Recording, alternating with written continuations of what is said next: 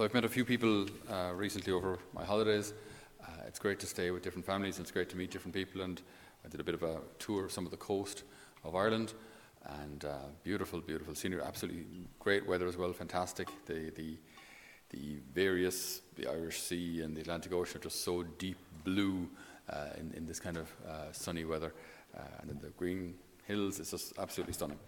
Uh, but I had a lot of time to, to think about things as well as you're traveling around, and I remember meeting a number of people, not just in the last week, but uh, in the last the last few months, and I've come across this, a similar kind of a problem on different occasions, a similar kind of an issue. And then I came across an expression which really in, in, encapsulated what, what, what I had seen. I heard someone very wise say, if you don't change it, you choose it. If you don't change it, you choose it. So I've met people who were who were kind of stuck in certain situations. They were they were choosing a, a certain kind of a lifestyle. They were they were choosing to go to certain places. They were choosing to go with certain people. They were choosing to uh, maybe continue to to do the same things that got them into trouble last week and the week before and the month before. And they keep choosing it, and they wonder why things don't change.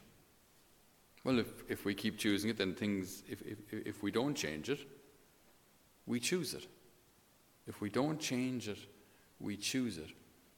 So if if we're not like uh, if this is only a small example, like but there's this, this one person who failed their driving test twice or three times maybe, and they just said, "I'm just I'm I'm sick of it now. I'll I'll just, I'll just do the test again now in a couple of months."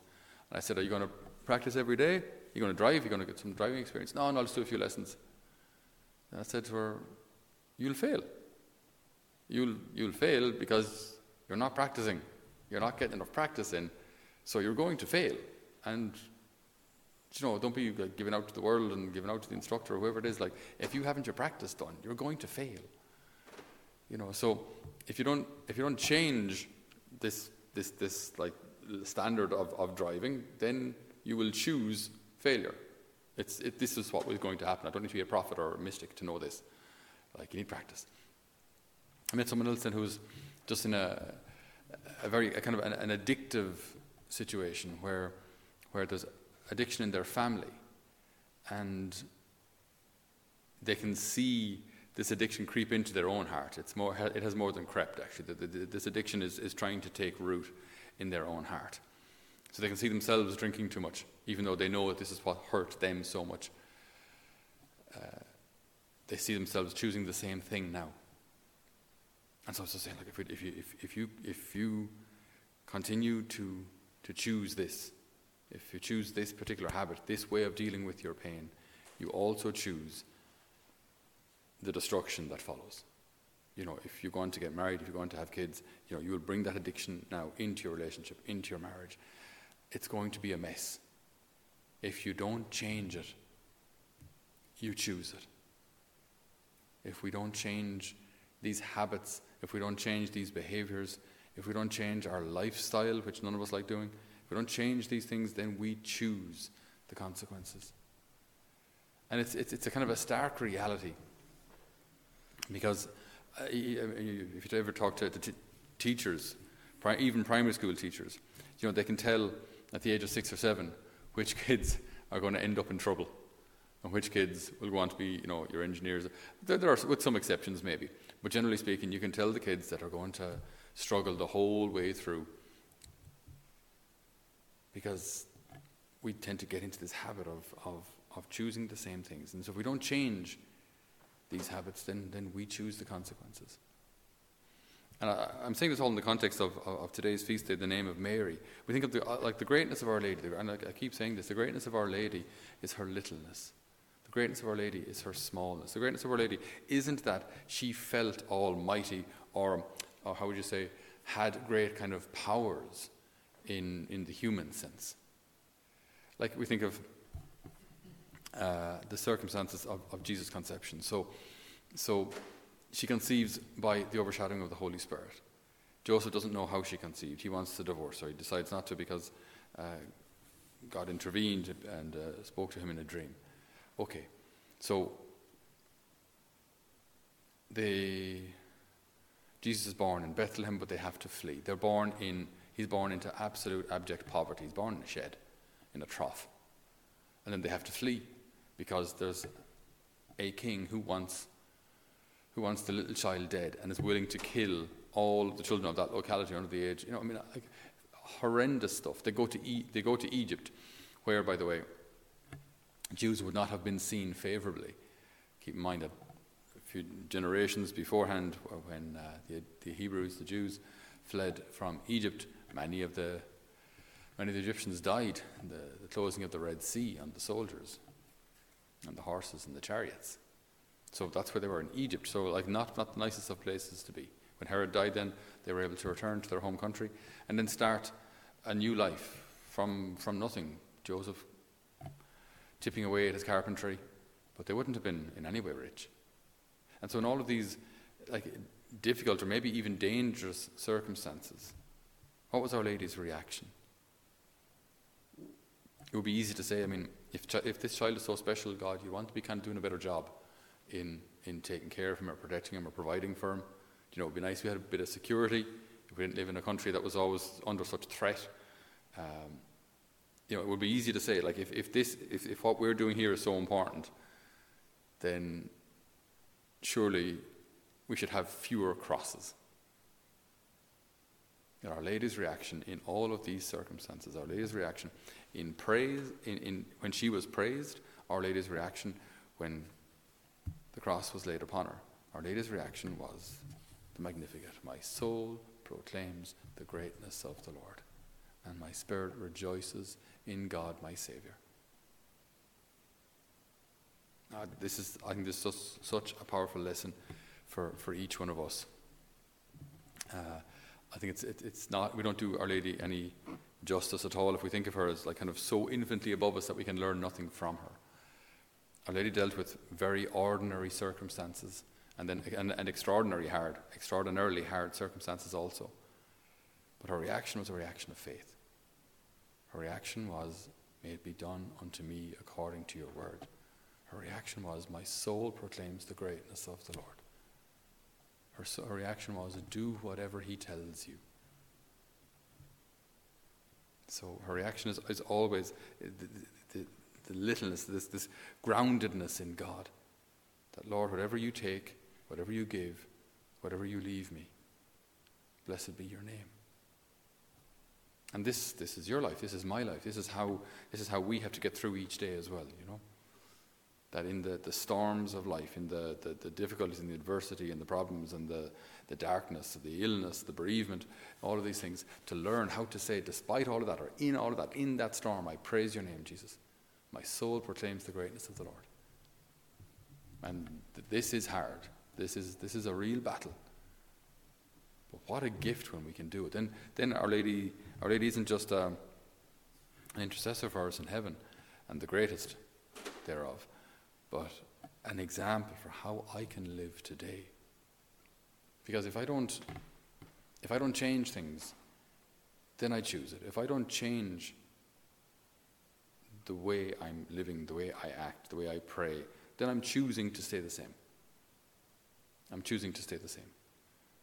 I'm choosing this maybe uh, compromise or, or addiction or or sadness, or uh, I'm choosing these toxic friendships, or I'm choosing this this bad behavior, whatever it may be. And then I, I wonder why five, six, ten years later, I'm still here. I'm still stuck. I'm still in this situation. Well, because I haven't changed it. Now, in order to change these things, it's important that we, uh, in today's modern world, they often just say, you know, dig deep and be all you can be, and uh, find the strength within you, and yes, you can, and all this kind of stuff, which I think disregards the fact that in many situations you can't change. In many situations you won't be able on your own. You can change, but not on your own. And I think that, that's a very healthy recognition. Lord, I want to change. I want to be better, holier, purer. I want to be uh, freer from this addiction. I want to be. Ha- I want to have the courage to separate myself from these dangerous, bad, or yeah, these people who are who have a toxic effect on my life. I I, I want the Lord, but I, I don't know how, or I, I don't feel I can. If we don't change it, we choose it, but we don't have to change these things on our own, and very often we can't. But with God's grace, we can.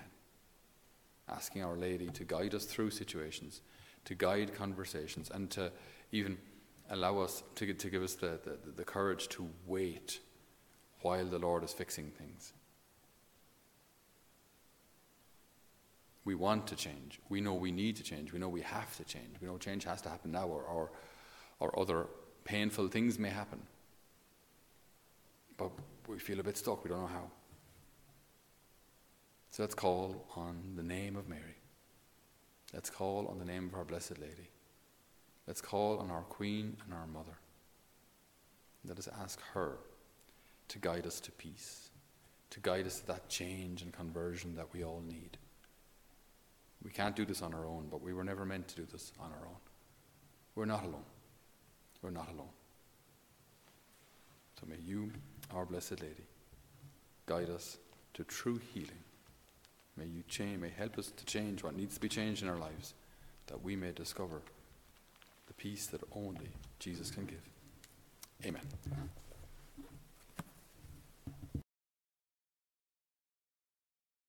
So dear brothers and sisters, this is Father Patrick Cahill here. Thank you so much for joining us for our homilies here on YouTube or whatever platform you're listening on. Uh, I work here in a place called Holy Family Mission, where we form young people in the faith. We have a great need here in Ireland, and indeed across the world, of knowing our faith and being capable of going out there and sharing it uh, competently with others. If we can't understand our faith, if we don't know our faith, we can't uh, bring anybody into it. No one is brought into the faith. Uh, no one is compelled to come into the faith. People see us live the faith. So in order to, to live it, we have to know what the Lord is expecting of us. So our goal here is to form young people in the faith, and we're starting into our eighth year now, which is a great privilege and uh, a great joy for us all. We're starting on twenty-fourth of September. We are in need of benefactors, though. Uh, we have a, a beautiful house which was given to us here by the Rosminian Order. Uh, it's fantastic, it's wonderful, but it is high maintenance, and these days all those things are very expensive. If you feel the Holy Spirit move in your heart to support our mission here in Holy Family, we're hoping to raise about twenty-five thousand euro before uh, twenty, the twenty-fourth of September, before the start of the year here. We're about We have about ten thousand raised so far, but we need your help to, to get to twenty-five if we can.